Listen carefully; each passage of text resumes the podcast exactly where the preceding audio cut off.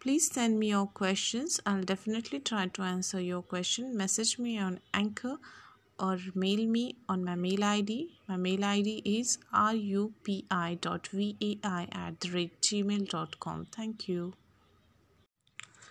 Welcome friends N C R T twelfth biology book का second chapter जो कि है sexual reproduction in flowering plants वो आज हम स्टडी करेंगे इस चैप्टर में हम स्टडी करेंगे ऑल अबाउट फ्लावर्स फ्लावर का स्ट्रक्चर मॉर्फोलॉजी और सेक्सुअल रिप्रोडक्शन प्रोसेस जो उनकी रिप्रोडक्शन की प्रोसेस होती है, वो पूरा हम डिटेल में इस चैप्टर में देखेंगे. उससे पहले हम देखेंगे कि इस चैप्टर में जो इंट्रोडक्टरी पार्ट है, उसमें हमें क्या बताया गया है.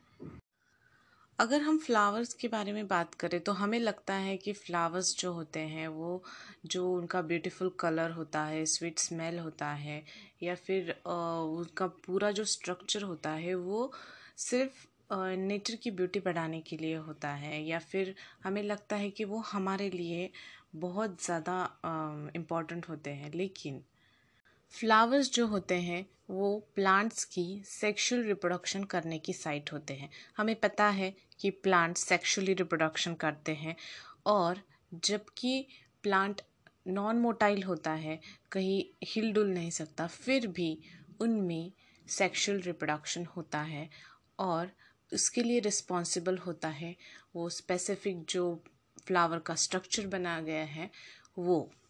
तो वो स्ट्रक्चर हमें डिटेल में इस चैप्टर में स्टडी करना है और किस तरह से ये जो पूरा स्ट्रक्चर इसके पार्ट्स जो होते हैं, उसके सेक्सुअल रिप्रोडक्शन के प्रोसेस में इन्वॉल्व होते हैं, किस तरह से उनका इम्पोर्टेंस है, ये सब हमें इस चैप्टर में डिटेल में स्टेप बाय स्टेप हम पढ़ेंगे।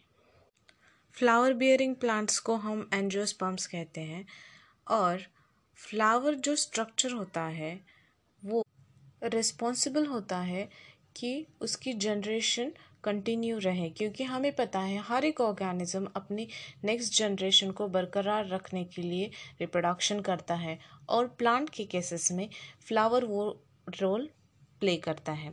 फ्लावर जो होता है, वो उससे फ्रूट देन सीड ऐसा जो उसका स्ट्रक्चर है, वो चेंज होता जाता है और फाइनली हमें जो सीड मिलता है, उससे हम नया प्लांट ग्रो कर सकते हैं। यही फ्लावर का मेजर रोल है, जो हम इस पूरे चैप्टर में डिटेल में स्टडी करने वाले हैं। Pre fertilization structure and events इस टॉपिक में हमें बताया गया है कि जो फ्लावर होता है, वो किस तरह से होता है, कैसे बनता है और उसमें क्या क्या स्ट्रक्चर मॉडिफिकेशन होते हैं, जिससे वो फ्लावर सेक्सुअली रिप्रोडक्शन करने के लिए रेडी होता है। तो पहले फ्लावर जब बनना प्लांट में स्टार्ट होता है, तभी प्लांट में बहुत ज़्यादा हार्मोनल स्ट्रक्चरल चेंजेस होना शुरू हो जाता है। तो जब ये स्ट्रक्चरल चेंजेस उसमें होते हैं, तब उसमें फ्लोरल बर्ड या फिर प्राइमोडियम हमें कहते हैं, वो आना शुरू हो जाती है। और जब ये स्ट्रक्चर बनता है मैच्योर होता है, उसके बाद उसका ट्रांसफॉर्मेशन एक फ्लावर में होता है। फ्लावर में हम देखते हैं कि नीचे छोटे छोटे जो ग्रीन पंखुड़ियाँ होती है उसे हम सेपल्स कहते हैं। और उसके ऊपर जो बड़ी बड़ी पंखुड़ियाँ होती है उसे हम पेटल्स कहते हैं। उसके अंदर जो दो स्ट्रक्चर होते हैं एंड्रोशियम और गाइनोशियम ये वर्क करते हैं as a sexual reproduction organ for the plants तो ये दो जो स्ट्रक्चर ऑर्गन हैं हम डिटेल में स्टडी करने वाले हैं। उसमें जो एंड्रोशियम होता है, वो होता है मेल रिप्रोडक्टिव ऑर्गन और गाइनोशियम जो होता है, वो होता है फीमेल रिप्रोडक्टिव ऑर्गन और जो नेक्स्ट सब पॉइंट दिया गया है, वो है stamen microsporangium and pollen grains तो हमें स्टेमन की जो टिपिकल स्टेमिन की जो डायग्राम है, वो बुक में दी गई है.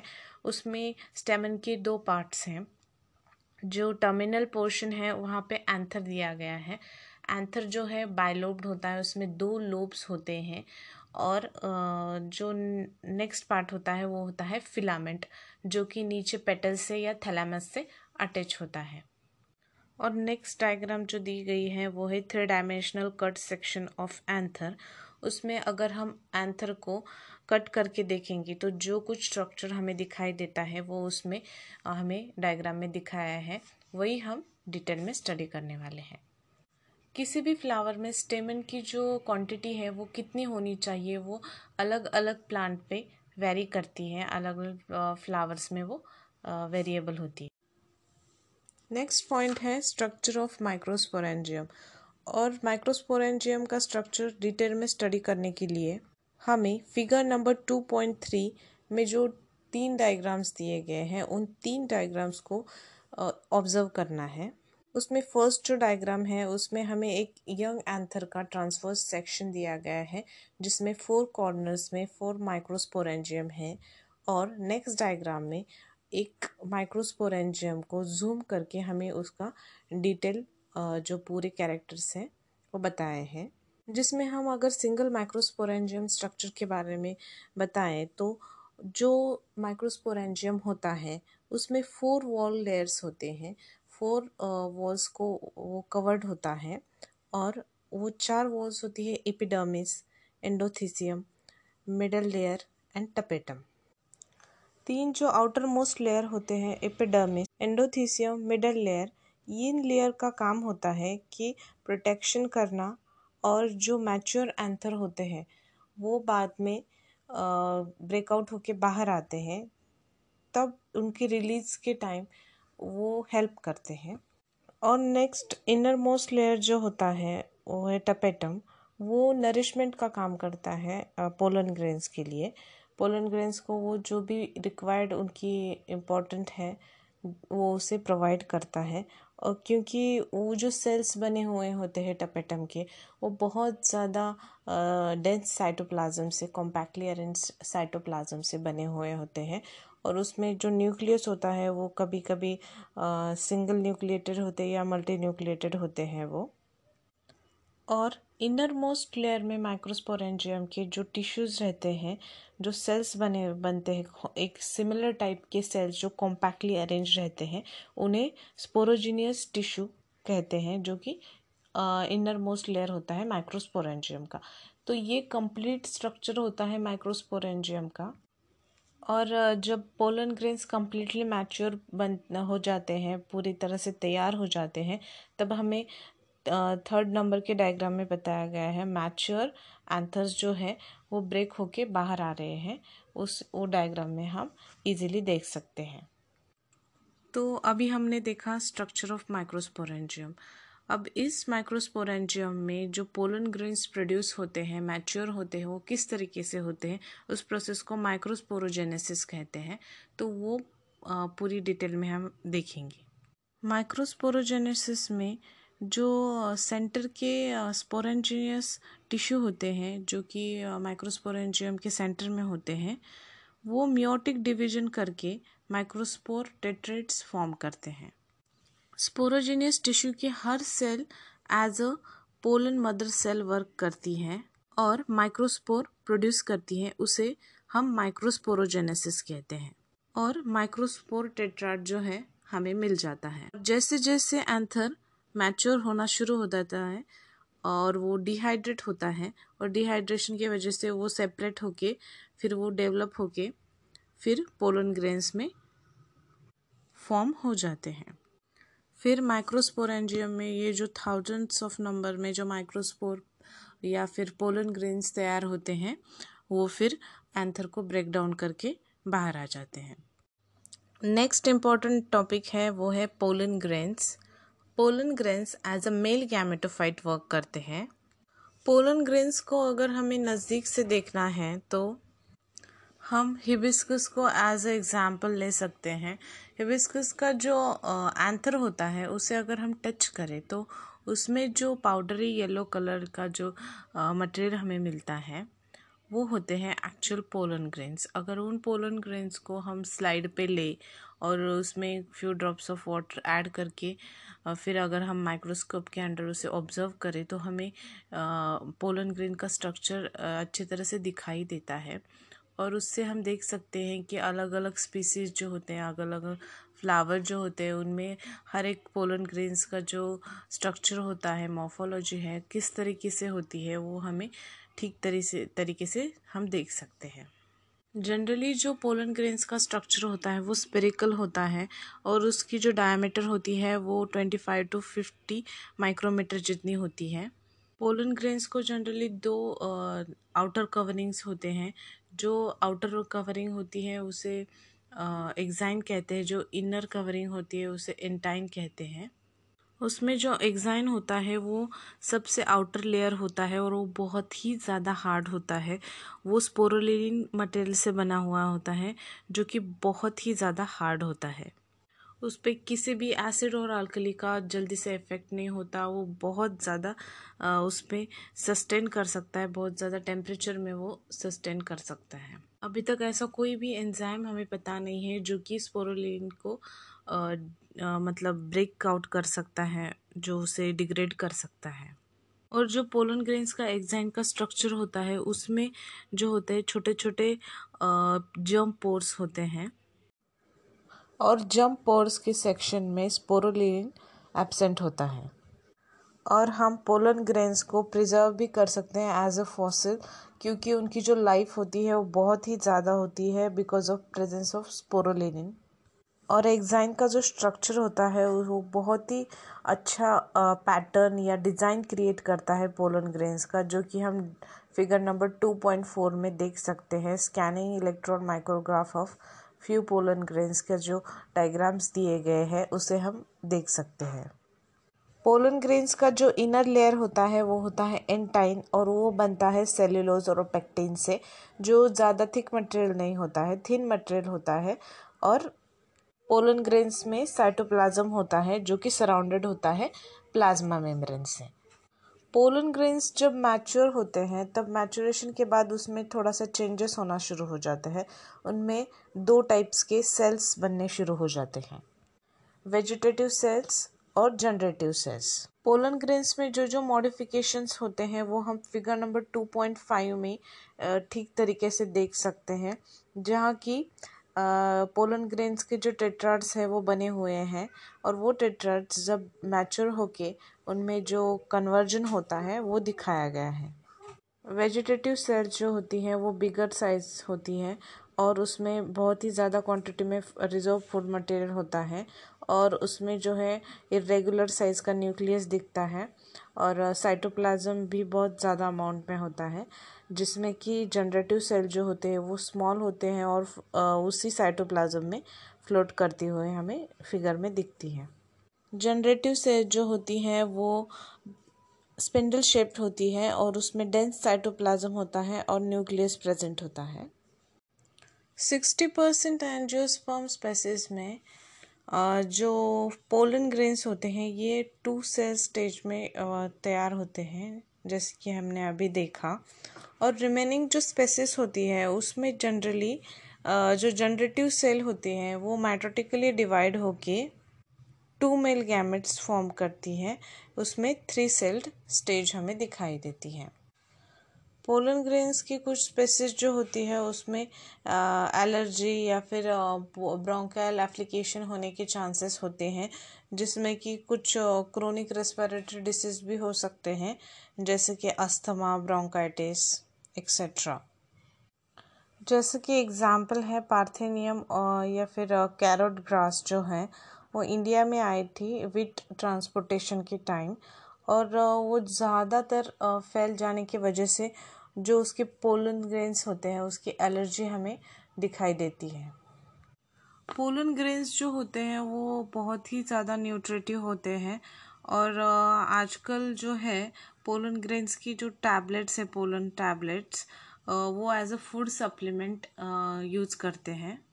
वेस्टर्न कंट्रीज़ में जो पोलन प्रोडक्ट्स हैं, वो एज अ टैबलेट और सिरप बहुत ज़्यादा क्वांटिटी में यूज़ किए जाते हैं। पोलन का जो कंजम्पशन है, वो बहुत ज़्यादा एथलेट्स और रेसिंग हॉर्स में उनका परफॉर्मेंस बढ़ाने के लिए किया जाता है। जो मैचुर पोलन ग्रेन्स है, उसकी जो वायबिलिटी है, वो जाने से पहले उसने स्टिग्मा पे जाके स्टिक होना पड़ता है, तभी जो फर्टिलाइजेशन होता है प्लांट फ्लावर में, वो अच्छी तरीके से होता है। इसीलिए कुछ सीरियल्स होते हैं, जैसे राइस, वीट उनके जो पोलन ग्रेन्स हैं, वो रिलीज़ होने के बाद विद इन थर्टी मिनट्स उनकी वायबिलिटी जो होती है, ख़त्म हो जाती है। और जैसे कि कुछ अलग स्पेसिस होती हैं रोजिएसी लिग्यूमिनिएसी सोलेनिएसी उनकी वायबिलिटी कुछ मंथ्स तक भी बरकरार रहती है। आपने सीमन स्टोरिंग के बारे में सुना होगा, जिसमें कि आर्टिफिशियली सीमन का स्टोर किया जाता है। और जिसमें कि ह्यूमन सीमन भी यूज़ किया जाता है। स्पर्म्स जो होते हैं, वो स्टोर किए जाते हैं, जिसके यूज़ वो आर्टिफिशियल इंसमाइजेशन के लिए किया जाता है। बहुत सारे स्पीसीज ऐसे होते हैं, जिनके पोलन ग्रेन्स जो होते हैं, वो बहुत ज़्यादा ईयर्स तक स्टोर कर सकते हैं लिक्विड नाइट्रोजन में minus one ninety six degree Celsius पर। ये पोलर हम एज पोलन बैंक में यूज़ कर सकते हैं। जैसे कि हम सीड बैंक्स में जो सीड्स होते हैं वो क्रॉप ब्रीडिंग प्रोग्राम्स के टाइम यूज़ करते हैं उसी तरीके से। फ्रेंड्स अभी तक जो मैंने आपको चैप्टर पढ़ाया है उस चैप्टर में अगर आपको कुछ भी क्वेरीज हो तो प्लीज़ मुझे मैसेज करके बता दीजिए। वो मैं क्वेश्चन आंसर सेशन में ऐड करूँगी। Pistil megasporangium ovule and embryo sac तो ये पॉइंट जो है, वो इंक्लूड करता है फीमेल गैमेटोफाइट के पूरे स्ट्रक्चर को और उसमें जो पूरे गैमेटोफाइट कैसे तैयार होता है, उसमें क्या क्या स्ट्रक्चरल चेंजेस होते हैं और फाइनली हमें मेल गैमेटोफाइट मिलता है। ये सब हम इसमें डिटेल में देखने वाले हैं। तो पहले हमें पता होना चाहिए ये गाइनोशियम जो होता है, वो होता है फीमेल रिप्रोडक्टिव ऑर्गन जो कि है पिस्टल तो पिस्टल अगर हम देखें तो फिगर टू पॉइंट सेवन में ए डायग्राम जो है, वो दी गई है पिस्टल की, जिसमें स्टाइल स्टिग्मा और ओवरी ऐसे थ्री पार्ट्स होते हैं, जिससे बन के वो एक पिस्टल तैयार होता है. और जो गायनोशियम होता है, उसमें अगर ये पिस्टल एक सिंगल क्वांटिटी में अगर प्रेजेंट हो तो उसे मोनोकार्पिलरी कहते हैं। अगर पिस्टल बहुत ज़्यादा क्वांटिटी में प्रेजेंट हो तो उसे मल्टीकार्पिलरी कहते हैं। और अगर पिस्टल जो होते हैं वो ज़्यादा क्वांटिटी में प्रेजेंट हैं और वो फ्यूज्ड है, एक दूसरे से टुगेदर मिक्स हैं तो उसे सिंग कार्पस कहते हैं। उसका एग्ज़ाम्पल हम figure number two point seven B में देख सकते हैं multicarpellary syncarpous pistil of Papaver और अगर यही पिस्टल अगर फ्री होते हैं, एक दूसरे से फ्यूज़ नहीं होते हैं तो उसे एपोकार्पस कहते हैं, जो कि हम फिगर नंबर 2.7 सी में देख सकते हैं a multicarpellary apocarpous gynoecium of Michelia अब हम पिस्टल के स्ट्रक्चर को ज़रा डिटेल में देखते हैं। पिस्टल में मेजर थ्री पार्ट्स होते हैं, stigma, style and ovary. Stigma ये रीजन होता है जहाँ के मेल गैमेट्स, यानी कि पोलन ग्रेन्स, आके स्टिक होते हैं और सेक्सुअल रिप्रोडक्शन को स्टार्ट होता है। और स्टिग्मा के नीचे जो स्ट्रक्चर होता है, स्टाइल, वो होता है एलोंगेटेड सिलेंडर टाइप वो शेप होता है। और स्टाइल के नीचे जो अटैच पार्ट रहता है ओव्यूल शेप का, उसे हम ओवरी कहते हैं। तो पहले हम फोकस करेंगे ओवरी के स्ट्रक्चर को। ओवरी में जो होते हैं छोटे छोटे ओवरिन कैविटीज़ होते हैं, जिसे हम लॉक्यूल्स कहते हैं। और इन्हीं ओवरिन कैविटीज़ में प्लासेंटा लोकेटेड होता है। और इन्हीं प्लासेंटा से अराइज होता है हमारा ओविल जो हमें डिटेल में स्टडी करना है, जिसे हम कहते हैं मेगा मेगास्पोरेंजिया ऑल्सो वो हमें डायग्राम में देख सकते हैं टू पॉइंट सेवन डी के। वो है कंप्लीट स्ट्रक्चर ऑफ़ ओव्यूल और जो ये ओव्यूल प्रेजेंट रहने की जो क्वांटिटी होती है, वो स्पेसिस टू स्पेसिस वेरी करती है। जिनमें कि हमें एग्ज़ाम्पल बताया गया है कि वीट या पैडी मैंगो जो होती है, उनमें जो ओवरी होती है, उनमें ओवरी, ओवल की क्वांटिटी एक ही होती है और जिनमें बहुत ज़्यादा क्वांटिटी में ओवल्स प्रेजेंट होती हैं, वैसे एग्जांपल्स है पपाया वाटरमेलन ऑर्किड्स तो यही जो मेजर डिफरेंस है ओवरी में और ओव्यूल में कंफ्यूज नहीं होना है। हमें ये समझना चाहिए कि ओव्यूल जो स्ट्रक्चर होता है वो ओवरी के अंदर होता है और ओवरी जो स्ट्रक्चर होता है, वो स्टाइल से अटैच होता है पिस्टल में। तो ओव्यूल जो होते हैं, वो ओवरी के अंदर होते हैं और उसी में तैयार होता है मेगास्पोरेंजियम मतलब हमारा फीमेल गैमेटोफाइट ओव्यूल जो स्ट्रक्चर होता है, वो प्लासेंटा से अटैच होता है और जो स्टैल्क इन दोनों को जॉइन करती है प्लासेंटा और ओव्यूल को उसे हम कहते हैं फ्यूनिकल। आगे की स्ट्रक्चर समझने के लिए हमें डायग्राम नंबर 2.7 डी को थोड़ा ऑब्ज़र्व करना होगा। ओव्यूल की जो बॉडी होती है, वो फ्यूनिकल से अटैच होने के लिए जो स्ट्रक्चर बनता है, उसे हम कहते हैं हीलियम तो हीलियम होता है junction in between ovule and funicle हर एक ओव्यूल को दो प्रोटेक्टिव या फिर एक प्रोटेक्टिव एनवलप होता है कवरिंग होते हैं, उसे हम कहते हैं इंटीग्यूमेंट इंटीग्यूमेंट जो होता है वो फुल्ली कवर करता है, लेकिन सिर्फ़ थोड़े से पार्ट में वो ओपन स्ट्रक्चर दिखाता है, उसे हम कहते हैं माइक्रोपाइल और वो जो स्मॉल ओपनिंग होती है, उसे हम कहते हैं माइक्रोपाइलर एंड और इसी माइक्रोपाइलर एन के एग्जैक्ट अपोजिट में जो हमें स्ट्रक्चर दिख रहा है, उसे हम कहते हैं चलाजा। चलाजल पोल उसे कहते हैं। वो दिखाता है कि बेसल पार्ट ओविल का जो होता है, वो चलाजल में होता है। इंटुकेमेंट के अंदर जो इनक्लोज पार्ट होता है मास ऑफ़ ए सेल उसे हम कहते हैं न्यूसेलस उस न्यूसिलस सेल्स में बहुत ज़्यादा क्वांटिटी में न्यूट्रिशन होता है। उसमें बहुत ज़्यादा अबेडेंट क्वांटिटी में रिज़र्व फ़ूड मटेरियल होता है। और इसके अंदर अगर हम जाके और देखेंगे न्यूसिलस के अंदर तो वहाँ होता है हमारा actual embryo sac which is female gametophyte और जनरली ओविल में जो एम्ब्रियो सैक हमें प्रेजेंट लास्टली मिल रहा है, वो मोस्ट ऑफ़ द टाइम एक ही होता है। मेगा मेगास्पोर जो होते हैं, उसके रिडक्शन डिवीज़न से हमें मिलता है। तो आगे कंटिन्यूशन में मेगास्पोरोजेनेसिस में हम यही देखेंगे कि ये जो फाइनली हमें एम्ब्रियो सैक मिल रहा है, ये जो सिंगल प्रोडक्ट हमें मिल रहा है, वो किस तरह से एग्जैक्टली exactly बनता है, ये हम मेगास्पोरोजेनेसिस में देखेंगे। नाउ मेगास्पोरोजेनेसिस तो हमें रिकॉल करना चाहिए कि हमने जब मेल गैमेटोफाइट जो प्रोसेस होती है बनने की, जब देखा था, तब हमने देखा था माइक्रोस्पोरोजेनेसिस और अब हम जो देख रहे हैं फीमेल गैमेटोफाइट बनने की जो प्रोसीजर होती है, उसे हम कहेंगे मेगास्पोरोजेनेसिस तो इस प्रोसेस में जो मेगास्पोर मदर सेल होती है, उससे हमें मेगास्पोर्स मिलते हैं, यानी कि फीमेल गैमेटोफाइट मिलते हैं। इस प्रोसेस को हम कहते हैं मेगास्पोरोजेनेसिस तो हमें ओविल में जो है मेगास्पोर मदर सेल कहाँ मिलती है? तो मेगास्पोर मदर सेल जो होती है, वो हमें ओविल में माइक्रोपाइलर रीजन में न्यूसिल्स के पास हमें मिलती है। तो हमें पहले फोकस करना है माइक्रोपाइलर एंड की तरफ़। तो वहाँ क्या क्या चेंजेस होते हैं वो हम देखेंगे। जो सेल होती है, उसमें बहुत डेंस साइटोप्लाज्म होता है और उसमें एक प्रोमिनेंट न्यूक्लियस प्रेजेंट होता है। और ये जो मेगास्पोर मदर सेल होती है, वो अंडर मियोटिक डिवीज़न वर्क करती है।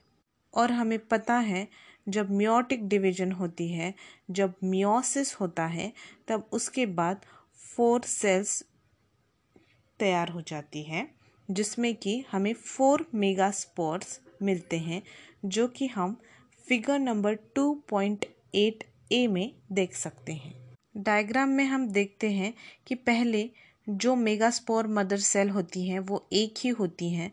जब उसका मियोसिस होता है, तब उसके बाद उसमें उसका डायड देन टेट्राड फॉर्म होता है और फोर मेगास्पोर्स हमें फाइनली उस डायग्राम में मिलते हैं। तो जनरली फ्लावरिंग प्लांट्स में क्या होता है? ये जो फोर मेगास्पोर्स जो बने हैं, उनमें से थ्री जो सेल्स होते हैं, वो डिजनरेट हो जाते हैं और ओनली वन सेल फंक्शनल रहती है। और यही फंक्शनल मेगास्पोर होती है कन्वर्ट फीमेल गैमेटोफाइट में एज अ एम्ब्रियो सैक तो हमें यहाँ मिल गया है हमारा एम्ब्रियो सैक तो ये जो एक एम्ब्रियो सैक हमने फॉर्म की है, उसे हम सिंगल मेगास्पोर जो क्रिएट करते हैं, उसको हम कहते हैं मोनोस्पोरिक डेवलपमेंट तो हमें इस तरह से एक मेगास्पोर से एम्ब्रियो सैक मिल गया। लेकिन ये एम्ब्रियो सैक इंटरनली किस तरीके से बना है, उसमें कौन से कौन से चेंजेस होकर वो बना है उसमें क्या क्या सेल्स हैं, वो हम थोड़ा सा और डिटेल में देखेंगे। उसके लिए हमें ऑब्ज़र्व करनी पड़ेगी figure number two point eight B जो बची वन फंक्शनल मेगास्पोर होती है, वो माइटोटिकली डिवाइड होती है और उसकी वजह से उसमें टू न्यूक्लियाई फॉर्म हो जाते हैं। और ये जो दो न्यूक्लियाई होते हैं, वो एम्ब्रियो सैक के अंदर दो अपोजिट पोज जो होते हैं, उसमें चले जाते हैं। और एम्ब्रियो सैक बन जाती है टू न्यूक्लिएट। और यही जो सेल्स होती हैं, वो अगेन डिवाइड होके फोर न्यूक्लिएटेड माइटोटिकली डिवाइड होती है और फिर एट न्यूक्लिएटेड बन जाती है। और कंप्लीट एम्ब्रियो सैक जो होती है, वो एट न्यूक्लिएटेड एम्ब्रियो सैक होती है, जो कि हम फिगर में देख सकते हैं। उसके बाद शुरू होती है एक्चुअल फीमेल गैमेटोफाइट बनने की। स्टेज। और वो होने के लिए वो जो एम्ब्रियो सैक होती है, उसमें जो सेल्स की रीअरेंजमेंट हो जाती है और ठीक तरह से डिस्ट्रीब्यूशन होके जो स्ट्रक्चर हमें मिलता है, वो हम figure number two point eight B और सी में ऑब्ज़र्व कर सकते हैं।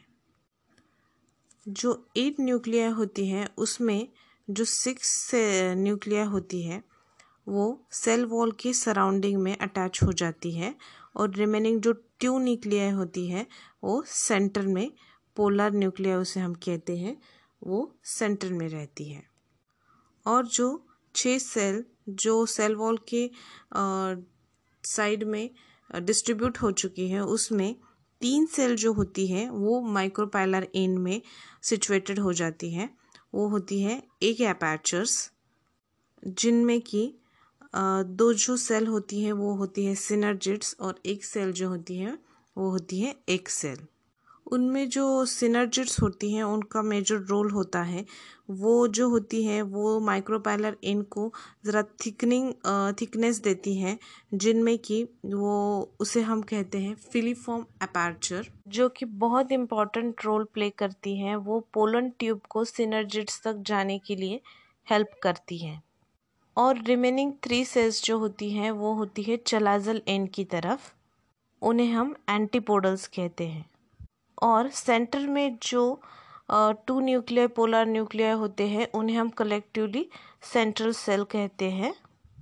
तो कंप्लीट जब मैचुरेशन होता है एंजियोस्पर्म एम्ब्रियो सैक का तो फाइनली हमें जो स्ट्रक्चर हो, मिलता है, वो होता है एट न्यूक्लिएट और सेवन सेल्ड तो पूरा एम्ब्रियो फॉर्म होने के बाद हम अभी नेक्स्ट पॉइंट की तरफ़ जाएँगे, जो कि है पॉलिनेशन तो अभी तक हमने देखा कि जो मेल और फीमेल गैमेट्स होते हैं, वो किस तरह से बनते हैं, जो कि होते हैं पोलन ग्रेन और एम्ब्रियो सैक और वो दोनों भी जो गैमेट्स होते हैं, वो नॉन मोटाइल होते हैं तो ये नॉन मोटाइल जो गैमेट्स हैं, वो किस तरह से फर्टिलाइजेशन प्रोसेस फिनिश करते हैं, ये हमें इस पॉइंट में देखना है।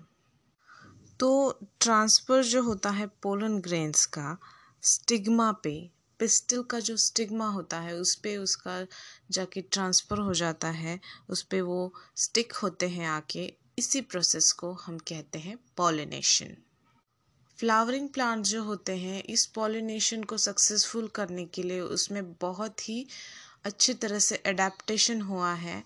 वही हम डिटेल में देखेंगे। पॉलिनेशन अचीव करने के लिए वो एक्सटर्नल एजेंट्स का भी यूज़ करते हैं। तो पहले हम देखेंगे काइंड्स ऑफ़ पॉलिनेशन किन किन तरीके से पॉलिनेशन फ्लावरिंग प्लांट्स करते हैं, उनमें है ऑटोगैमी किटनोगैमी एंड जीनोगैमी।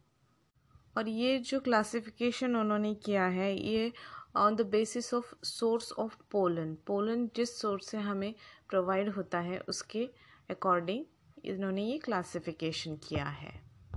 तो अभी हम इन तीनों टाइप्स को डिटेल में देखेंगे। फ़र्स्ट है ऑटोगैमी इस तरह के पॉलिनेशन में जो पॉलिनेशन होता है, वो सिंगल फ्लावर में होता है, जो मेल और फीमेल गैमेट्स होते हैं, वो एक ही फ्लावर से बिलोंग करते हैं।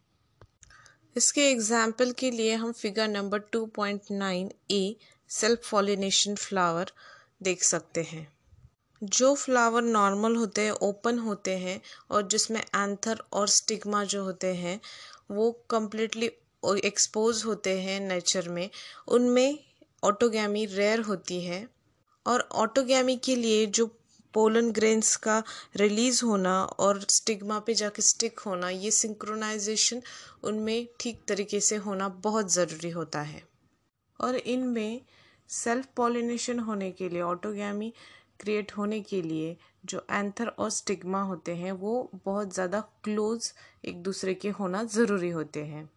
और अगर हम कुछ अलग स्पीसीज के फ्लावर्स फ्लावरिंग प्लांट्स के बारे में बात करें, जिसमें है कि जो कॉमन पैंसी जो हम देखते हैं ऑक्सीलिया कॉमेलेनिया इन प्लांट्स में दो टाइप के फ्लावर्स प्रोड्यूस होते हैं। एक फ्लावर जो होता है, वो कैस्मोग्लामस फ्लावर होता है, जिनका कि फ्लावर जो होता है, वो नॉर्मल अदर स्पेसिस के जैसा फुल्ली ओपन एंथर और स्टिग्मा होते हैं। और दूसरे टाइप का फ्लावर जो होता है, वो होता है क्लिस्टोगैमस जिसमें फ्लावर जो होता है, वो हमेशा क्लोज ही रहता है। वो बंद रहकर ही पॉलिनेशन करता है, जिसमें एंथर और स्टिग्मा एक दूसरे के पास होते हैं। और इस टाइप के पॉलिनेशन में एंथर और स्टिग्मा बहुत ही ज़्यादा क्लोज होते हैं। तो इससे हमें ये समझ में आता है, जो क्लिस्टोगैमस फ्लावर होता है वो ऑटोगैमस होता है, जिसमें कि क्रॉस पॉलिनेशन होने के चांसेस बिल्कुल भी नहीं होते और जिसमें इनमें जो फ्लावर सीड प्रोड्यूस करता है वो, उसमें बहुत अच्छी क्वांटिटी में वो सीड प्रोड्यूस करता है, जिसमें कि पॉलिनेटर्स का कोई भी रोल नहीं होता है, फिर भी अच्छी तरह से पॉलिनेशन हो जाता है। तो इसको और अच्छी तरह से समझने के लिए आप figure number two point nine में जो सी डायग्राम दी गई है, उसे आप देख सकते हैं।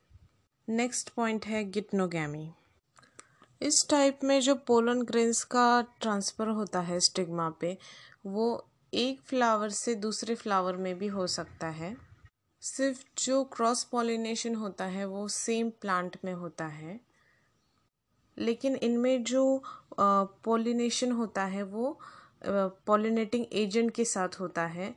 लेकिन जो प्रोडक्ट होता है वो जेनेटिकली सिमिलर होता है क्योंकि इसमें भी ऑटोगैमी होती है और जो फ्लावर्स होते हैं वो एक ही प्लांट के होते हैं। नेक्स्ट पॉइंट है जीनोगैमी इस पॉइंट को समझने के लिए हम figure number two point nine B को ऑब्ज़र्व करेंगे।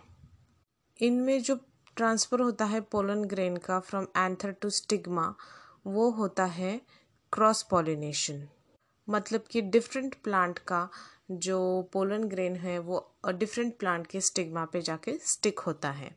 इनमें जो है जेनेटिकली डिफरेंट टाइप के पोलन ग्रेन्स जो होते हैं, वो डिफरेंट स्टिग्मा पे जाके स्टिक होते हैं।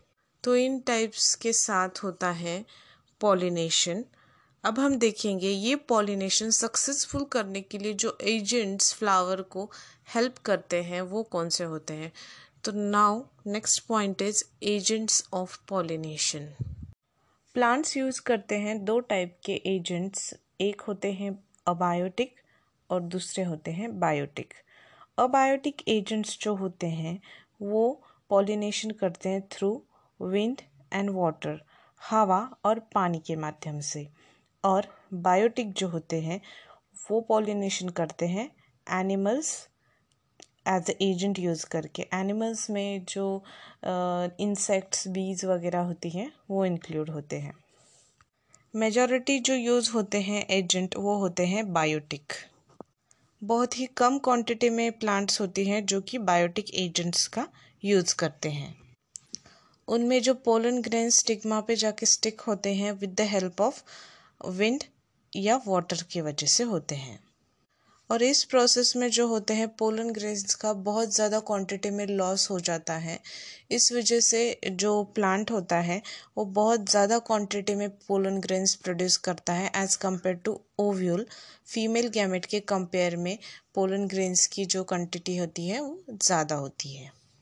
और मोस्टली अबायोटिक पॉलिनेशन में जो पॉलिनेशन होता है, वो विंड की हेल्प से ज़्यादातर होता है मतलब कि हवा की वजह से ज़्यादातर होता है। और इस केसेस में जो पोलन ग्रेन्स होते हैं, वो बहुत ज़्यादा लाइट और नॉन स्टिकी होने की ज़रूरत होते हैं, ताकि वो हवा के बहाव से अच्छी तरह से फैल सके। और इस केसेस में जो स्टेमन होता है, वो भी इस तरीके से होना चाहिए कि हवा की वजह से जो पोलन ग्रेन्स हैं, वो इजीली रिमूव हो सके। और स्टिग्मा जो होती है वो फेदरी होनी चाहिए ताकि वो जो हवा में पोलन ग्रेन्स आ रहे होते हैं, उसे वो ट्रैप कर पाए। विंड पॉलिनेशन में जो फ्लावर्स पार्टिसिपेट करते हैं, उनमें सिंगल ओवरी में सिंगल ओव्यूल ही प्रेजेंट रहता है। विंड पॉलिनेटेड फ्लावर्स जो होते हैं, वो सिंगल ओवरी में सिंगल ओव्यूल ही प्रेजेंट रहता है और जो फ्लावर्स होते हैं वो न्यूमरसली पैक्ड रहते हैं इन्फ्लोरेसेंस में। इन्फ्लोरेसेंस मतलब जो गुच्छे में फ्लावर्स हमें दिखाई देते हैं, हम figure number two point ten में देख सकते हैं उस तरीके से। और फैमिलियर एग्ज़ाम्पल अगर हम कोई देखें तो वो होता है कॉर्न का, भुट्टा जो होता है कॉब उसका एग्ज़ाम्पल हम देख सकते हैं। उसमें जो टसेस जो फैली हुई हमें दिखती है वो nothing but stigma and style होते हैं। वो हवा में वेव करते हुए होते हैं पोलन ग्रेन्स को ट्रैप करने के लिए।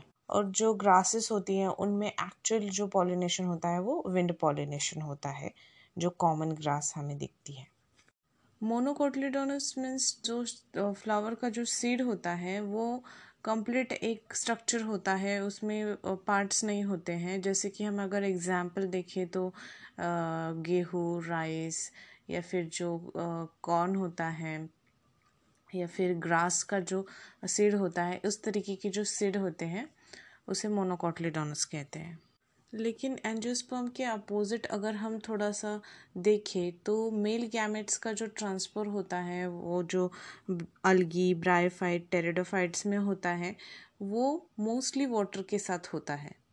और हमें पता है कि ब्राइफाइट्स और टेरेडोफाइट्स का जो डिस्ट्रीब्यूशन होता है, वो लिमिटेड होता है, क्योंकि उनकी वाटर नीड जो होती है, वो अलग अलग होती है ट्रांसपोर्ट ऑफ़ मेल गैमेट्स के लिए और फर्टिलाइजेशन के लिए। उसके लिए हम एग्ज़ाम्पल देख सकते हैं, जैसे कि वाटर पॉलिनेटेड प्लांट होते हैं वेलिसेरनिया और हाइड्रिला जो कि फ्रेश वाटर में ग्रो करते हैं, और कुछ सी ग्रासेस जैसे जोस्टेरा जो मराइन सी में ग्रो करते हैं। सभी एक्वाटिक प्लांट्स जो होते हैं, वो वाटर पोलिनेशन यूज़ नहीं करते हैं। अगर हम एग्ज़ाम्पल देखें वाटर हाइसेंथ और वाटर लीली का, उनका जो फ्लावर होता है, वो वाटर के सरफेस से ऊपर आके ग्रो होता है, तब उसमें जो पॉलिनेशन होता है, वो थ्रू इंसेक्ट या विंड से होता है। और वैलीसेरनिया का जो एग्ज़ाम्पल है, बहुत ही ज़्यादा इंटरेस्टिंग होता है। उसमें जो फीमेल फ्लावर होता है, वो वाटर की सरफेस से ऊपर लॉन्ग स्टाल्क लेके फूलता है। और जो मेल फ्लावर होता है, जिसमें कि पोलन ग्रेन्स प्रेजेंट होते हैं, वो वाटर के ऊपर पोलन ग्रेन्स को स्प्रेड करते हैं और पैसिवली वाटर के साथ जो होता है पोलन ग्रेन्स स्टिग्मा पे जाके स्टिक करते हैं। वो हम figure number two point eleven A में देख सकते हैं। मैक्सिमम जो फ्लावरिंग प्लांट्स होते हैं, वो एनिमल्स को as a pollinating agent prefer करते हैं, जिनमें कि हम एग्जांपल देख सकते हैं bees butterflies flies beetles wasps ants moths और जो बर्ड्स होते हैं just like sun birds and humming birds और बैट स्पीड में इंक्लूड होते हैं एज अ पॉलिनेटिंग एजेंट जो कि हम figure number two point eleven B में देख सकते हैं। मेजरली बीज जो होती हैं, वो बायोटिक एजेंट की तरह वर्क करती हैं और कुछ एनिमल्स भी होते हैं जो as a pollinating agent work करते हैं, जैसे कि प्राइमेट्स में ल्यूमर्स एरोबेरियस रोडेंट्स जो होते हैं और कुछ रेप्टाइल्स भी होते हैं चिपकलियाँ जो कि एज अ पॉलिनेटर वर्क करती है। और जो एनिमल पॉलिनेटेड प्लांट्स जो होती हैं, वो स्पेसिफिकली किसी स्पेसिफिक एनिमल्स के साथ अडॉप्ट हो चुके होते हैं कि उन्हीं एनिमल्स के साथ उनका जो पॉलिनेशन होता है, वो हमेशा होता रहता है। और मेजोरिटीली जो इंसेक्ट पॉलिनेटर फ्लावरिंग प्लांट्स जो होते हैं, उनके जो फ्लावर्स होते हैं, वो बहुत ही ज़्यादा बड़े कलरफुल और उनका जो फ्रैग्रेंस होता है, बहुत ही अच्छा होता है। उनमें जो नेक्टर प्रेजेंट रहता है, वो भी बहुत ज़्यादा क्वांटिटी में प्रेजेंट होता है। और अगर फ्लावर अगर छोटा रहा तो इन्फ्लोरेसेंस की तरह उसमें गुच्छे में फ्लावर्स आते हैं ताकि जो पॉलिनेटिंग एनिमल्स रहते हैं वो उसकी तरफ़ अट्रैक्ट हो उस पर वो आके पॉलिनेशन कंप्लीट करें। इसीलिए उनमें जो नेक्टर होता है पोलन ग्रेन्स होते हैं, वो प्रेजेंट रहते हैं ताकि जो पॉलिनेटिंग एजेंट होते हैं उनके लिए भी वो नेक्टर जो होता है वो यूज़ हो और उसकी वजह से पॉलिनेशन कंप्लीट हो। और यही एम जो होता है वो पॉलिनेटिंग एजेंट्स का भी होता है ताकि वो आए और फर्टिलाइजेशन हो और उनका जो अल्टीमेट प्रोडक्ट उनको मिलता है, वो फ्लावर के लिए भी और पॉलिनेटिंग एजेंट के लिए भी इक्वली इंपॉर्टेंट होता है।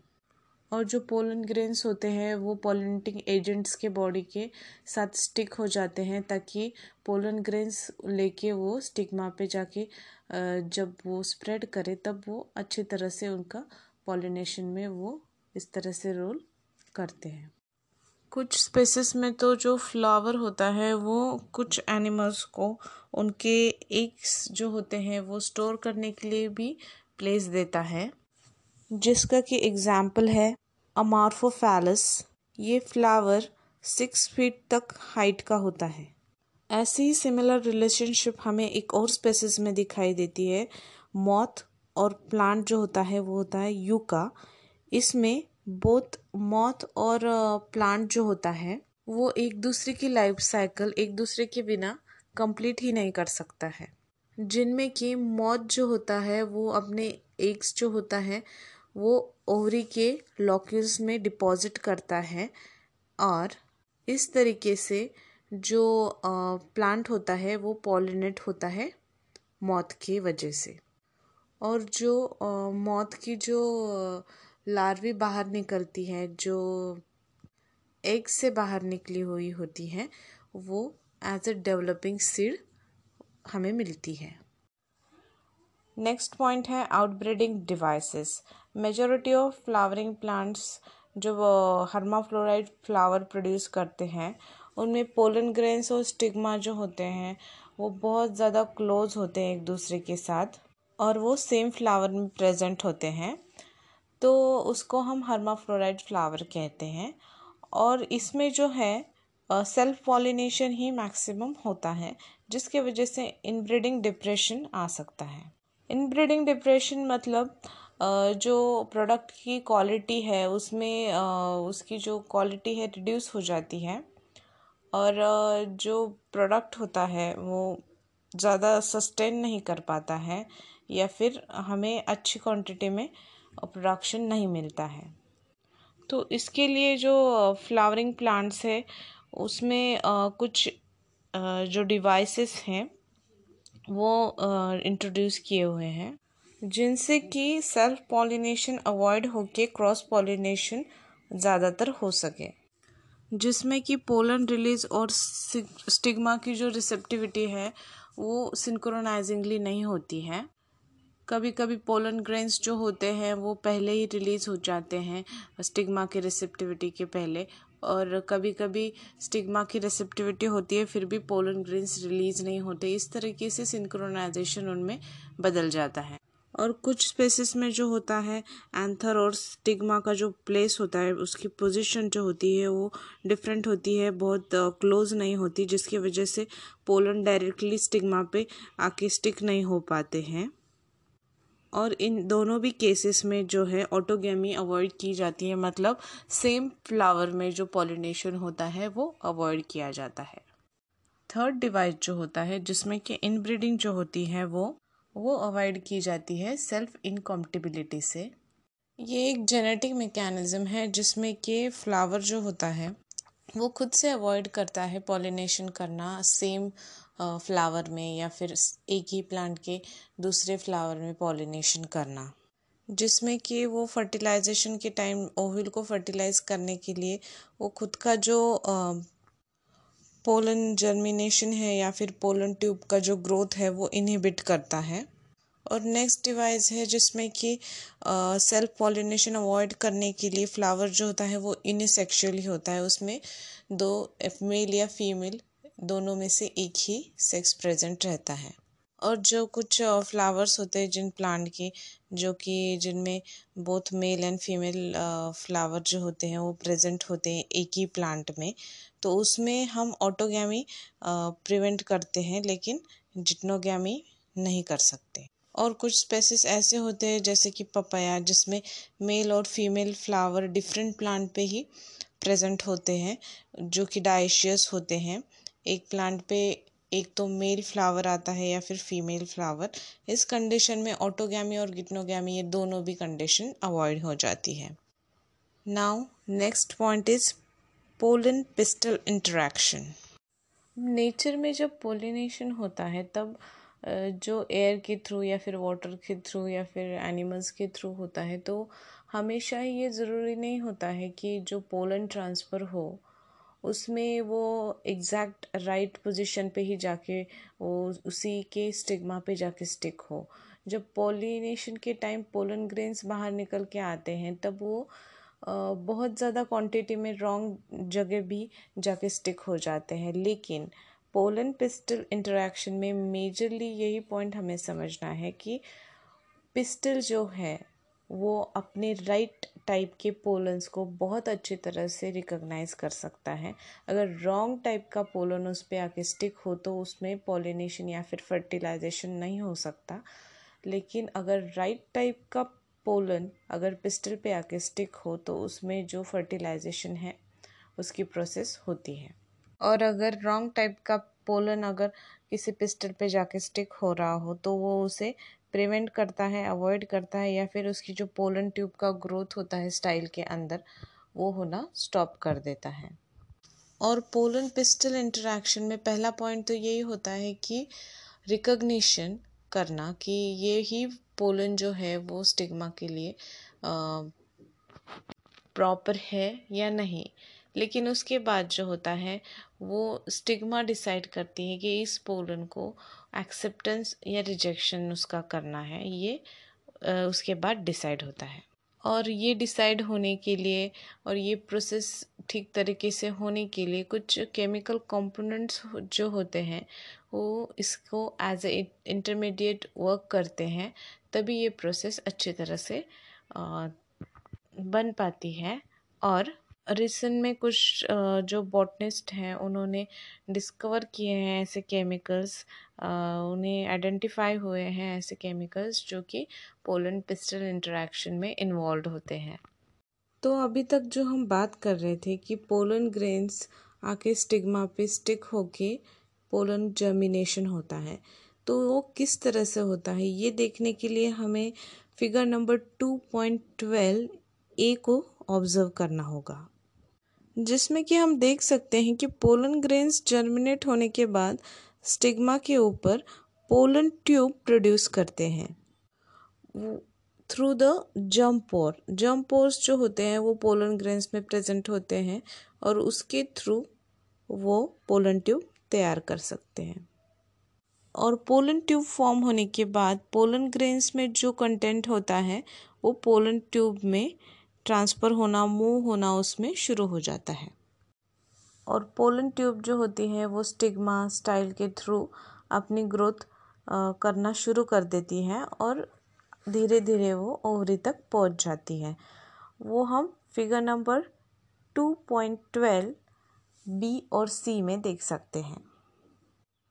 और जबकि पोलन ट्यूब ओवरी तक पहुँच जाती हैं तो वो ओव्यूल में एंटर करती है through micropylar end. Micropylar end से उसके एंट्री होना शुरू होता है और वो एंटर करती है सिनर्जिड में। जो दो सिनर्जिड्स होते हैं, उसमें से किसी भी एक सिनर्जिड में वो एंटर करती हैं थ्रू द फिलीफॉर्म अपैरेटस जो हमने डायग्राम में देखा था। और ये जो पूरा इवेंट है, पूरा पोलन का जो डिपोजिशन होना है स्टिग्मा पे और फिर पोलन ट्यूब बन के वो ओविल में एंटर करना है, इस कंप्लीट प्रोसीजर को हम कहते हैं पोलन पिस्टल इंटरेक्शन और इस पोलन पिस्टल इंटरेक्शन को समझने के बाद बहुत जो साइंटिस्ट हैं, जो उस पर वर्क करते हैं वो उसमें जो मैनिपुलेशन कर सकते हैं या फिर किस तरह से ये प्रोसेस होता है, जिससे हम कि जो हमारे डिज़ायर्ड हाइब्रिड क्वालिटी है वो गेन कर सकते हैं, उस पर रिसर्च करते हैं। और अगर आपको कभी स्टडी करना है या फिर देखना है कि पोलन जर्मिनेशन किस तरीके से होता है, या फिर जो पोलन ट्यूब जो होता है उसका फॉर्मेशन किस तरह से होता है, ये अगर देखना है तो आप क्या कर सकते हैं, किसी भी फ्लावर का मतलब पी या फिर चिक पी या फिर बालसम, ऐसे किसी भी फ्लावर का जो है, आप पोलन्स स्लाइड पे डाल सकते हैं और उसमें कुछ ड्रॉप्स शुगर सोल्यूशन डाल के उसको पंद्रह से तीस मिनट के बाद अगर आप उस स्लाइड को माइक्रोस्कोप के अंडर अगर ऑब्ज़र्व करें लो पावर लेंस पे तो आपको दिखेगा कि जो पोलन ट्यूब है वो बाहर आते हुए आपको पोलन ग्रेन से दिख सकती है। जैसे कि हमने प्लांट ब्रेन चैप्टर में देखा है कि जो ब्रीडर्स होते हैं, वो इंटरेस्टेड होते हैं कि डिफरेंट स्पेसिस या डिफरेंट जनरास को कंबाइंड करके उनको जो डिज़ायर्ड कैरेक्टर्स हैं, उन्हें वो कमर्शियली सुपीरियर क्वालिटी में प्रोड्यूस करें। जिसमें कि आर्टिफिशियल हाइब्रिडाइजेशन जो होता है, वो क्रॉप इम्प्रूवमेंट प्रोग्राम में बहुत इंपॉर्टेंट होता है। इस तरीके की क्रॉसिंग में जो होते हैं सिर्फ़ जो डिज़ायर है, जो इम्पोर्टेंट है, यूज़फुल, पोलन ग्रेन्स को ही यूज़ किया जाता है। और उसमें जो अनवांटेड पोलन ग्रेन्स है, जो आके स्टिग्मा पे स्टिक करके पॉलिनेशन कर सकते हैं, उनका कंटामिनेशन अवॉइड किया जाता है और उसके लिए एमास्कुलेशन बैगिंग जैसे टेक्निक यूज़ की जाती है। एमास्कुलेशन टेक्निक में अगर फीमेल पेरेंट जो होता है जिसमें अगर बोथ सेक्स प्रेजेंट हो, दोनों भी सेक्स अगर प्रेजेंट हो तो उसमें जो होता है, वो फ्लावर बर्ड कंडीशन में होते टाइम ही एंथर जो होता है, वो फोर सेप से कट करके बाजू में किया जाता है। इसे हम इमास्कुलेशन कहते हैं। और जो इमास्कुलेटेड फ्लावर हमारा बनता है, उसको हम दूसरे पोलन ग्रेन के साथ कंटामिनेट नहीं होने देने के लिए, उसे हम कवर करते हैं बटर पेपर से या फिर हम उसकी बनी बैग से कवर करते हैं, जिससे कि कंटेमिनेशन के चांसेस कम हो जाते हैं। इस टेक्निक को हम बैगिंग कहते हैं। और जो स्टिग्मा होता है, जब रिसेप्टिविटी के स्टेज पे आ जाता है, तब मैच्योर पोलन ग्रेन्स जो होते हैं, वो कलेक्ट किए जाते हैं मेल पेरेंट के एंथर से, और वो उस स्टिग्मा पे डस्ट किए जाते हैं। और उन जो फ्लावर को है, फिर से बैक किया जाता है, कवर करते हैं रिबैक्ट करके और उसमें फ्रूट जो है डेवलपमेंट होने के लिए छोड़ देते हैं। और अगर फीमेल पेरेंट जो होता है, वो जो फ्लावर होता है, वो अगर यूनिसेक्सुअल हो तो इमास्कुलेशन की ज़रूरत नहीं पड़ती है। फ्लावर जो होता है वो बर्ड कंडीशन में ही बैक्ट किया जाता है, उसको कवर किया जाता है और जो उसका स्टिग्मा रिसेप्टिविटी के लिए तैयार हो जाता है, तब तो उसको पॉलिनेशन डिजायर्ड पोलन ग्रेन से किया जाता है और फिर से फ्लावर को बैक करते हैं। नेक्स्ट पॉइंट है डबल फर्टिलाइजेशन डबल फर्टिलाइजेशन में जो होता है पोलन ट्यूब जो होती है, उसमें जो टू मिल गैमेट्स होते हैं, वो सिनर्जिड सेल्स के साइटोप्लाज्म में रिलीज़ हो जाते हैं। और दो मेल गैमेट्स में से एक मेल गैमेट जो होता है, वो एक सेल की तरफ़ जाकर उसके न्यूक्लियस के साथ फ्यूज होके कंप्लीट करता है सिंगेमी। और उसके रिज़ल्ट में जो फॉर्मेशन होता है, वो होता है डिप्लॉयड सेल का विच इज़ जायगोट वो हम figure number two point thirteen A में ऊपर की तरफ़ देख सकते हैं।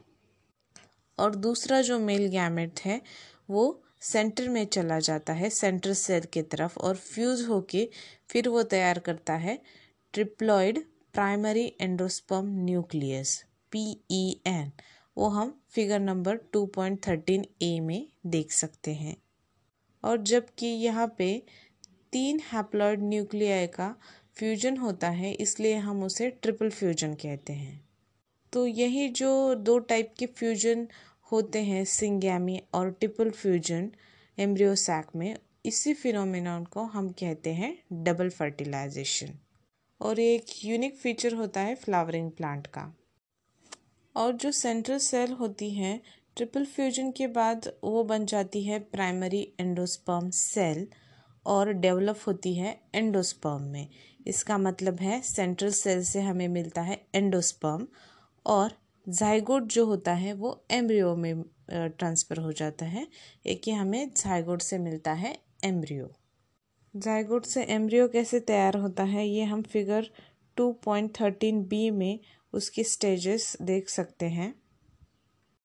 Next point is post fertilization structure and events double fertilization में एंडोस्पर्म और एम्ब्रियो का डेवलपमेंट होने के बाद फिर मैचुरेशन के पीरियड में maturation of ovule into seed and ovary का मैचुरेशन फ्रूट में।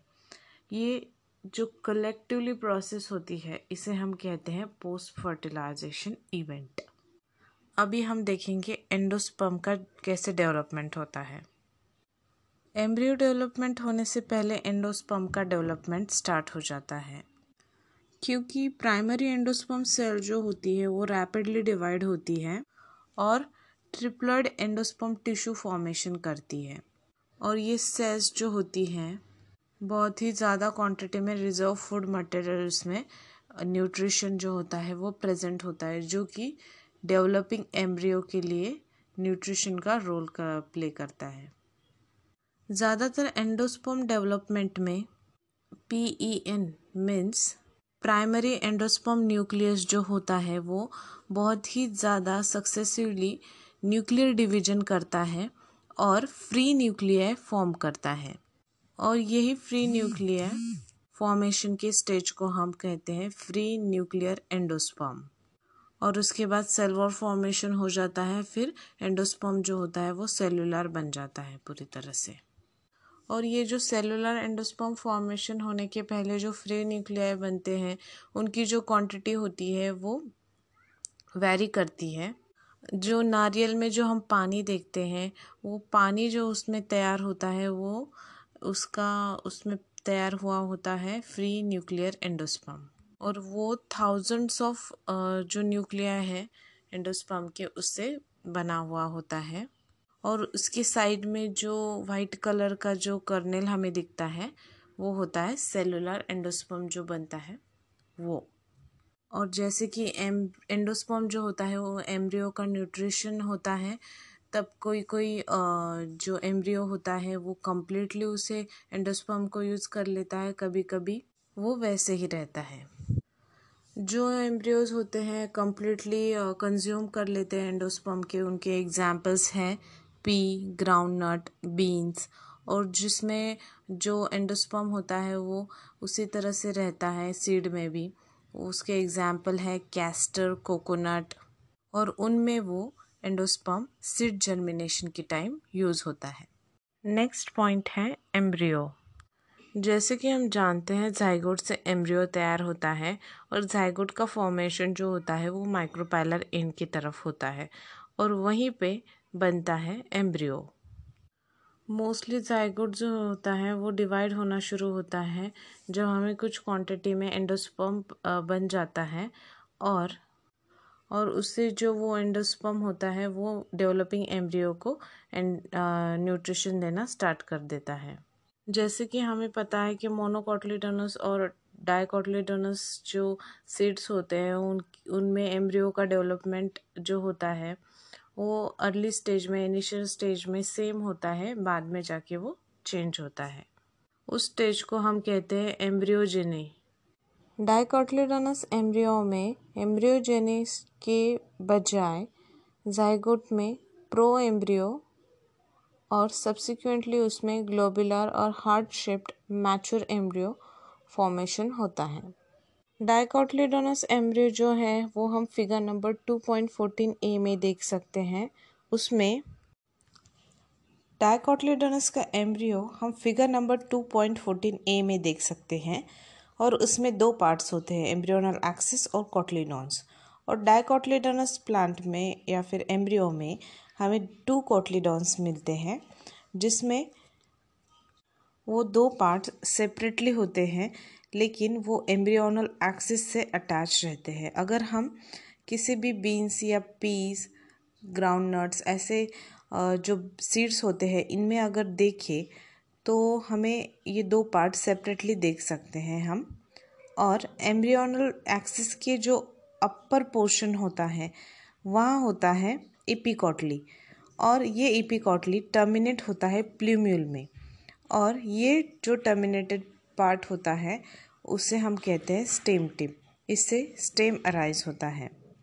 और जो सिलेंड्रिकल पार्ट होता है कॉटलीडोनस के बिलो उसे हम कहते हैं हाइपोकॉटली और ये हाइपोकॉटली टर्मिनेट होता है लोअर पार्ट में रेडिकल के रूप में। और ये रेडिकल होता है रूट टिप इसमें से रूट अराइज होते हैं।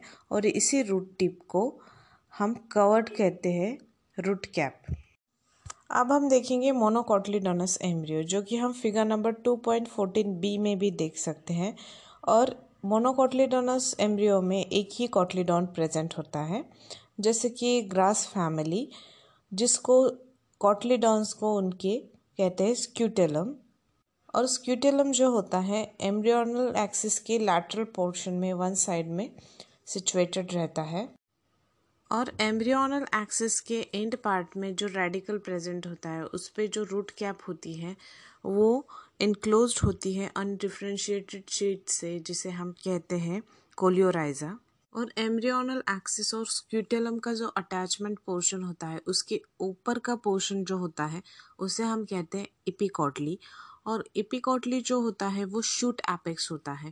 उसमें से जो होते हैं लीफ प्राइमोडिया उसमें इनक्लोज होते हैं और ये जो हॉलो फोलियर स्ट्रक्चर जो होता है, उसे हम कहते हैं कोलेप्टिल नेक्स्ट पॉइंट है सीड तो ये है हमारे ओवरऑल चैप्टर का या फिर सेक्सुअल रिप्रोडक्शन का एंजियोस्पर्म्स में प्रोडक्ट सीड्स और इसी सीड को हम कह सकते हैं फर्टिलाइज्ड ओव्यूल क्योंकि हमें पता है कि फ़र्स्ट जो फीमेल गैमेट था, वो था ओव्यूल और इसी ओविल को हमने पोलन ग्रेन्स के साथ फर्टिलाइज किया था और उसके बाद ये स्ट्रक्चर जो है ट्रांसफॉर्म हो हो के फाइनली सीड में तैयार होता है। और ये जो सीड है, वो हमें मिलती है फ्रूट के अंदर। और सीड में जो मेजर पार्ट्स उसमें हमें देख सकते हैं हम, वो है seed coat cotyledons and embryonal axis और पहले अगर हम कॉटलीडॉन्स के बारे में बात करें तो figure number two point fifteen A में हमें एक सिंपल स्ट्रक्चर दिखाया गया है कॉटलीडॉन्स का। उसमें जो दो पार्ट हमें दिखाए गए हैं सीड के, उसमें वो दो कॉटलीडॉन्स हैं। वो जो पार्ट होता है, वो बहुत ही ज़्यादा थिक मटेरियल हमें फील होता है, क्योंकि उसमें जो होता है रिजर्व्ड या फिर स्टोर्ड फ़ूड मटेरियल उसमें ही प्रेजेंट होता है। मैचर सीड जो होता है, वो कभी कभी नॉन एल्बिमिनस भी होता है, जिसमें कि रेसिडुअल एंडोस्पॉम जो होता है, वो कम्प्लीटली कंज्यूम होता है एम्ब्रियो डेवलपमेंट के टाइम और जिसका कि एग्ज़ाम्पल है पी ग्राउंड नट उसमें एंडोस्पम बिल्कुल भी प्रेजेंट नहीं होता है, जो कंप्लीट सीड होता है, वो एम्ब्रियो में फॉर्म हो जाता है। और कुछ अल्बिमिनस होते हैं सीड्स जिसमें कि एंडोस्पम कुछ क्वांटिटी में प्रेजेंट होता है, वो कम्प्लीटली एम्ब्रियो में डेवलप नहीं होता है। इसमें एग्जाम्पल्स है वीट मेज पार्ली कैस्टर सनफ्लावर जिसमें कि हाफ़ पोर्शन में जो होता है एम्ब्रियो कुछ क्वांटिटी में प्रेजेंट होता है और एंडोस्पाम भी प्रेजेंट होता है। कुछ सीड्स में जैसे कि ब्लैक पेपर बीट में जो होता है, वो न्यूसेलस का भी कुछ पार्ट रिमेनिंग रहता है, वो उसमें प्रेजेंट रहता है, जैसे कि हम पेरिस्पाम कहते हैं। और न्यूसेलस हमें पता ही है कि ओविल में जो स्ट्रक्चर प्रेजेंट था, वो है। और एक और स्ट्रक्चर हमने ओविल में देखा था, जो कि था इंटीग्यूमेंट्स इंटीग्यूमेंट में जो कन्वर्जन होता है, वो हार्ड होती है और हार्ड होके tough as a protective covering seed के लिए वो बन जाती है। और माइक्रोपाइल जो होता है, वो भी सिड कोट में एक छोटे से स्मॉल पोर के रूप में प्रेजेंट रहता है। वो फिर एक रोल प्ले करता है जो कि ऑक्सीजन और वाटर का, जो सीड के लिए जर्मिनेशन के लिए जो रिक्वायरमेंट रहती है, वो फैसिलेट होने के लिए, उसका एक्सचेंज होने के लिए वो यूज़ करता है। और जब एक मैच्योर सीड बन के तैयार हो जाती है, उसके बाद उसमें जो वाटर कंटेंट होता है, वो धीरे धीरे रिड्यूस होता जाता है और वो ड्राई कंडीशन में चली जाती है और जिसमें कि टेन टू फिफ्टीन परसेंट ही मॉइस्चर बाकी रहता है और उसकी जो मेटाबॉलिक एक्टिविटी है, वो भी धीरे धीरे कम हो जाती है। तो वो डॉर्मेंसी के स्टेज में आ जाता है। अगर वो इसी स्टेज में रहा तो वो जर्मिनेट नहीं होता है। लेकिन उसे कुछ क्वांटिटी में मॉइस्चर ऑक्सीजन और सुटेबल टेम्परेचर अगर मिल जाए तो वो जर्मिनेट होना स्टार्ट कर देता है। तो इस पूरे इंफॉर्मेशन के ज़रिए हमें ये पता चलता है कि ओविल जो होता है, वो सिड में फॉर्म होता है और ओवरी जो जिसके अंदर ओविल होता है वो ओवरी फॉर्म हो जाती है फ्रूट के रूप में। और ये जो पूरा ओविल का सीड में कन्वर्जन, ओवरी का फ्रूट में कन्वर्जन, वो साइमल्टेनियसली चालू रहता है। और जो ओवरी का जो वॉल होता है, वो ओवरी का वॉल कन्वर्ट होता है फ्रूट वॉल में, उसे हम कहते हैं पेरिकार्प। फ्रूट्स जो बनते हैं, वो फ्लैश भी बन तक, बन सकते हैं, जैसे कि गुआवा ऑरेंज, मैंगो होते हैं। और कुछ जो होते हैं वो ड्राई कंडीशन में भी जाते हैं, जैसे कि ग्राउंड नट होते हैं मस्टर्ड्स होते हैं। तो और कुछ फ्रूट्स में जो होते हैं, वो सीड्स जो होते हैं, वो इधर उधर डिस्पर्स भी फॉर्म में हमें मिलते हैं।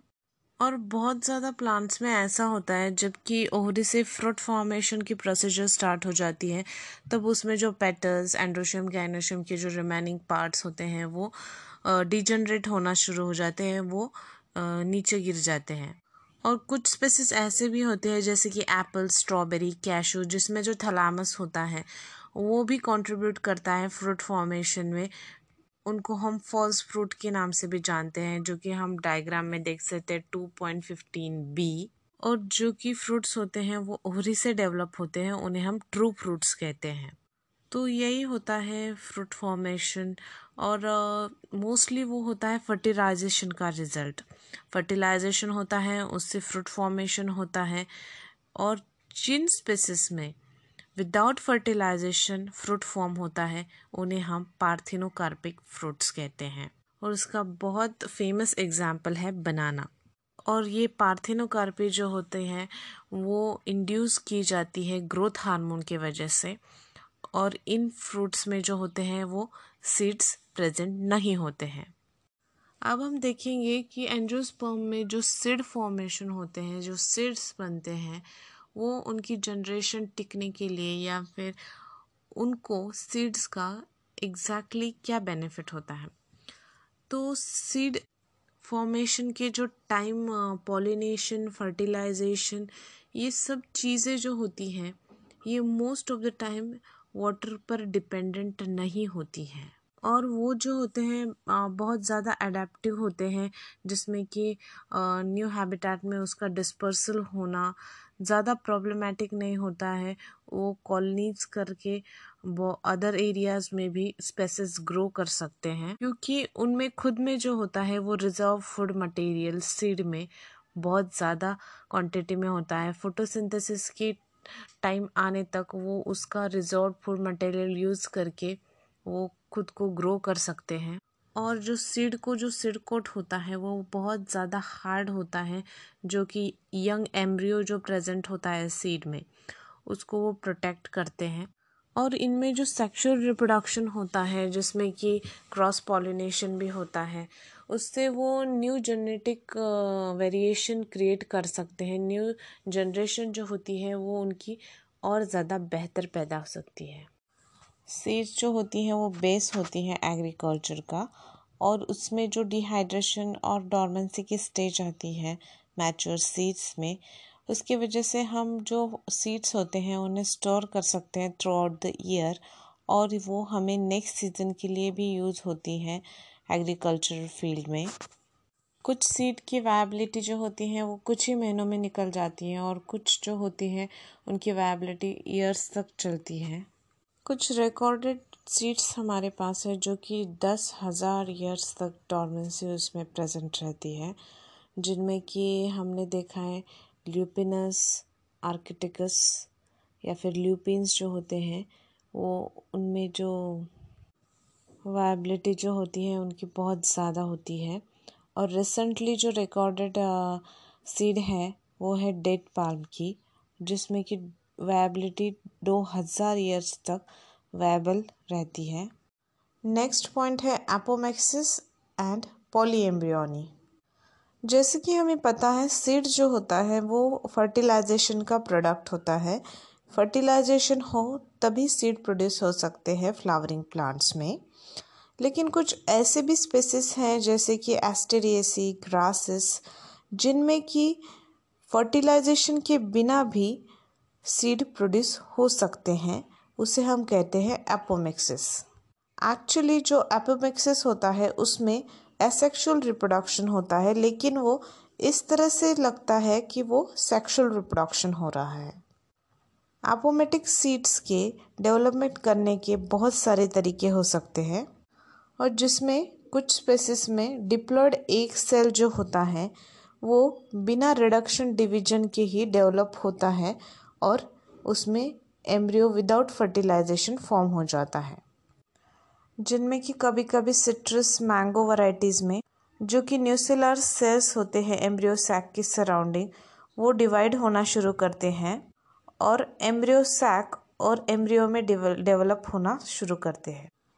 इस तरीके के प्लांट स्पेसिस में ओविल जो होता है, वो बहुत ज़्यादा एम्ब्रियोज कैरी करता है। और इसी तरह से अगर ज़्यादा क्वांटिटी में एम्ब्रियो प्रेजेंट हो तो इस तरह की सीड को पॉली एम्ब्रियोनी कहते हैं। नेक्स्ट पॉइंट है एपोमैक्सिस एंड पॉली एम्ब्रियोनी जैसे कि हमें पता है सीड जो होता है, वो फर्टिलाइजेशन का प्रोडक्ट होता है। फर्टिलाइजेशन हो, तभी सीड प्रोड्यूस हो सकते हैं फ्लावरिंग प्लांट्स में। लेकिन कुछ ऐसे भी स्पेसिस हैं, जैसे कि एस्टेरिएसी ग्रासेस, जिनमें कि फर्टिलाइजेशन के बिना भी सीड प्रोड्यूस हो सकते हैं, उसे हम कहते हैं एपोमिक्सिस। एक्चुअली जो एपोमिक्सिस होता है, उसमें एसेक्सुअल रिप्रोडक्शन होता है, लेकिन वो इस तरह से लगता है कि वो सेक्सुअल रिप्रोडक्शन हो रहा है। एपोमेटिक सीड्स के डेवलपमेंट करने के बहुत सारे तरीके हो सकते हैं और जिसमें कुछ स्पेसिस में डिप्लॉयड एक सेल जो होता है, वो बिना रिडक्शन डिवीज़न के ही डेवलप होता है और उसमें एम्ब्रियो विदाउट फर्टिलाइजेशन फॉर्म हो जाता है। सिट्रस मैंगो वैरायटीज़ में, जो कि न्यूसिलर सेल्स होते हैं एम्ब्रियो सैक की सराउंडिंग वो डिवाइड होना शुरू करते हैं और एम्ब्रियो सैक और एम्ब्रियो में डेवलप होना शुरू करते हैं। इस तरीके के प्लांट स्पेसिस में ओविल जो होता है, वो बहुत ज़्यादा एम्ब्रियोज कैरी करता है। और इसी तरह से अगर ज़्यादा क्वांटिटी में एम्ब्रियो प्रेजेंट हो तो इस तरह की सीड को पॉली एम्ब्रियोनी कहते हैं। और हाइब्रिड वैरायटी में फ्रूट और वेजिटेबल्स का बहुत ज़्यादा क्वांटिटी में प्रोडक्शन होता है और फिर उसका कल्टीवेशन भी हमें मिलता है। लेकिन उसके साथ कुछ प्रॉब्लम्स भी होते हैं कि हमें हाइब्रिड वैरायटी जो है, वो हर ईयर बनानी पड़ती है और जो हाइब्रिड हमें कलेक्ट होता है, उसमें जो उसके कैरेक्टर्स हैं या फिर प्रोजनी है, वो सेग्रीगेट होती है, उसमें उसके कैरेक्टर्स हमें मेंटेन नहीं मिलते हैं। हाइब्रिड सीड्स की जो कॉस्ट जो होती है, वो बहुत ज़्यादा होती है, इसलिए वो फार्मर्स के लिए बहुत ज़्यादा एक्सपेंसिव होती है। अगर हाइब्रिड जो होते हैं, वो एपोमेटिक्स में अगर हम बनाएँ तो उसमें बहुत ज़्यादा कैरेक्टर्स का सेग्रीगेशन नहीं होता है प्रोजनी में। फिर फार्मर्स को बहुत ज़्यादा हाइब्रिड सीड्स हर साल खरीदी करने नहीं पड़ते हैं। और एपोमेटिक जीन्स का जो है, वो बहुत ज़्यादा इंडस्ट्री में यूज़ किया जाता है, उस पर बहुत ज़्यादा रिसर्च किया जा रहा है, क्योंकि उनकी जो वैरायटी है, हमेशा बनानी नहीं पड़ती है। तो फ्रेंड्स अगर आपको इस चैप्टर के रिगार्डिंग कोई भी डाउट या फिर क्वेरी हो तो प्लीज़ मुझे मैसेज करके बताइए। या आपको कोई भी क्वेश्चन या फिर पॉइंट ठीक से समझ में नहीं आ रहा है या कोई भी पॉइंट ज़रा ज़्यादा डिटेल में चाहिए होगा तो प्लीज़ मुझे मैसेज कीजिए।